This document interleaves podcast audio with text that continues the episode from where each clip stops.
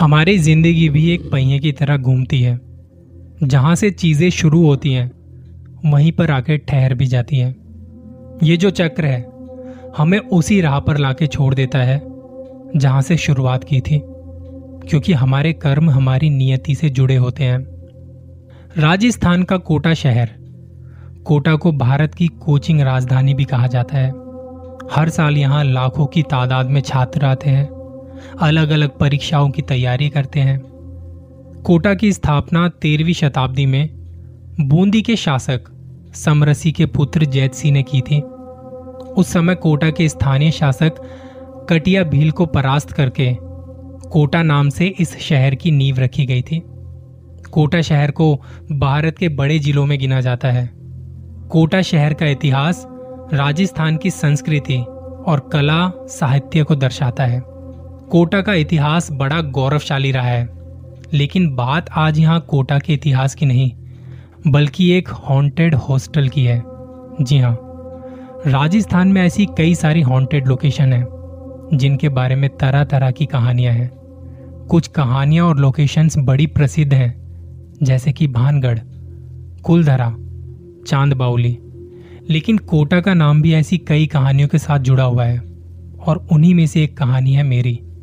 मेरे हॉस्टल की, जहाँ मैं रहा करता था अपने तीन दोस्तों के साथ। जब हम यहाँ से कोचिंग ले रहे थे, नवंबर 2014 में, जब हम चारों ने डिसाइड किया था कि कोटा जाएँगे और वहीं से आगे की पढ़ाई करेंगे। इसके लिए हमने अपने परिवार के लोगों को बताया और उन्होंने हाँ भी कह दिया था, क्योंकि पढ़ाई के लिए जाना था ना। अब जब ये हुआ, हमने ज़्यादा समय बर्बाद ना करते हुए एक हफ़्ते के अंदर की टिकट बुक कर ली थी। वहाँ जाने के लिए। दिल्ली से कोटा का बाय रोड का जो रास्ता है, तकरीबन साढ़े चार सौ किलोमीटर का, सात आठ घंटे में आप वहाँ पहुँच जाते हो। जिस रात जाना था घर वालों ने कहा कि किसी चीज़ की ज़रूरत हो तो बताना और फ़ोन करते रहना। घर वालों से विदा लेके हम निकल पड़े वहाँ के लिए। रात की बस थी हमारी और सुबह तक आराम से पहुँच गए थे। अब वहाँ सबसे पहले काम था हमारा कोई हॉस्टल ढूंढना। और आपको वहाँ आसानी से हॉस्टल मिल भी जाते हैं। क्योंकि पूरे भारत से वहाँ स्टूडेंट्स आते हैं अपनी पढ़ाई के लिए। वहाँ की हवा में कुछ अलग सा एहसास था।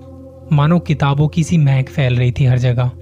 लोग आ रहे थे, जा रहे थे। लोगों की दिनचर्या शुरू हो चुकी थी। हमें जिस जगह हॉस्टल चाहिए था, उस जगह के बारे में बताना उचित नहीं रहेगा। मुझे ऐसा लगता है। फिर लोगों का नज़रिया उस जगह को लेके वैसा ही बन जाता है। इसलिए मैं बताना नहीं चाहता।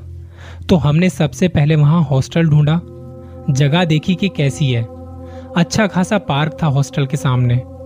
और हमें कमरा भी बालकोनी की साइड में मिल गया था। घर वालों को फ़ोन करके बताया कि हम पहुँच गए थे टाइम से। और हमें हॉस्टल भी मिल गया है। हम चारों ने सबसे पहले ये डिसाइड किया कि दो चार दिन यहाँ घूमेंगे। इस जगह को अच्छे से देखेंगे। कोचिंग सेंटर्स के बारे में पता करेंगे। फिर घर वालों को बताएँगे कि कहाँ एडमिशन लेना है। दो चार दिन हमने ऐसा ही किया। जगह जगह जाते थे, वहाँ के बारे में पता करते थे और फिर एक डायरी में नोट कर लेते थे कि बाद में देखेंगे कौन सी जगह फाइनल करनी है। अब ये जो चार दिन थे हमारे पास, ये बहुत महत्वपूर्ण थे। उस वक्त कुछ आदतें लग चुकी थी हमें, जैसे कि टाइम से सोना, खाना पीना, रात को टहल के आना उसके बाद सो जाना, सुबह जल्दी से उठ जाना। बिल्कुल अच्छे बच्चों की तरह, क्योंकि हमें कुछ करना था वहाँ। सपने बड़े बड़े थे, कुछ बन के दिखाना था तो अच्छी आदतें हमने जल्दी डाल ली थी। हम चारों रात को खा पी के टहलने के लिए हॉस्टल के सामने वाले पार्क में निकल जाते थे। नौ दस बजे के आसपास वहाँ पार्क में होते थे, और वो जगह बहुत शांत सी थी। बस कुछ पक्षियों की आवाज़ें आती थी ना लोगों का शोर, ना कोई ट्रैफ़िक ज़्यादा बड़ा पार्क नहीं था, पर टहलने के लिए ठीक ठाक था। मैं जब भी वहाँ घूमता और घर वालों से फ़ोन पे बात करता तो मेरे तीनों दोस्त एक बेंच पर जाके बैठ जाते थे। मैं उनको इशारा करता कि चलें तो वो हाथ के इशारे से रुकने को कहते और वहीं बैठे रहते। बिना एक दूसरे से बात किए, वो काफ़ी देर तक वहाँ बैठे रहते थे। जब उठ के जाने लगते थे तो मैं भी उनके पीछे पीछे चलने लगता। अपने हॉस्टल के कमरे में जाते वक्त भी वो किसी से भी, एक दूसरे से बिल्कुल भी बात नहीं करते थे। सुबह जब वो सो के उठते थे तो एकदम नॉर्मल बातें करते और निकल पड़ते कोचिंग सेंटर्स की तलाश में। एक दिन मैंने उन्हें कहा कि, तुम लोग खाना वाना खा लेना, मैं बाहर जाके कुछ पता करके आता हूँ। उस रात मुझे हॉस्टल आने में थोड़ी देर हो गई थी। दस बज रहे थे। मैंने अपने कमरे में जाके देखा, मुझे लगा था कि तीनों टहलने के लिए गए होंगे, पर वो सो चुके थे। फिर मैंने देखा कि कुछ खाने के लिए बचा है क्या? थोड़े से दाल चावल खाए और मैं भी सो गया। बीच रात तीन बजे के आसपास, मेरी किसी चीज़ की वजह से, किसी आवाज़ की वजह से आँखें खुल जाती हैं। आवाज़ जैसे बाहर बालकोनी की रेलिंग पर कोई कुछ बजा रहा हो। चाँद की रोशनी पड़ रही थी और बाहर हल्का हल्का नज़र भी आ रहा था। वो आवाज़ ऐसी थी जैसे कोई खड़ा हो वहाँ पे और रेलिंग को किसी चीज़ से बजा रहा है। मैंने बाहर जाके देखा तो वहाँ कोई नहीं था। हल्की चाँद की रोशनी, ठंडी रात और उल्लुओं की आवाज़। मैं थोड़ी देर वहीं खड़ा हो गया और महसूस कर रहा था वहाँ की ठंडी हवा को। मानो कुछ कह रही हो। तभी नीचे से मेन गेट खुलने की आवाज़ आती है। देखता हूँ तो मेरे तीनों दोस्त वहाँ पार्क के अंदर जा रहे थे। उनके हाथ में कुछ सामान भी था। मैंने सोचा, ये लोग इस वक्त कहाँ जा रहे हैं? वो गए और वो तीनों उसी बेंच पर बैठ गए जहाँ वो अक्सर बैठते थे, जब हम टहलने जाते थे। वो वहाँ बैठे तो मैं भी फ़ौरन नीचे जाने लगा। जब मैं वहाँ पहुँचा तो वो तीनों बेंच के साथ वाले पेड़ की तरफ़ मुँह करके बैठे थे। वो एक उजड़ चुका, सूखा सा पेड़ था, जिस पे एक भी पत्ता नहीं था। चाँद की रोशनी ज़्यादा थी शायद पूर्णिमा की रात थी।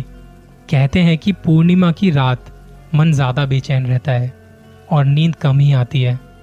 कमज़ोर दिमाग वाले लोगों के मन में आत्महत्या या हत्या करने के विचार बढ़ जाते हैं।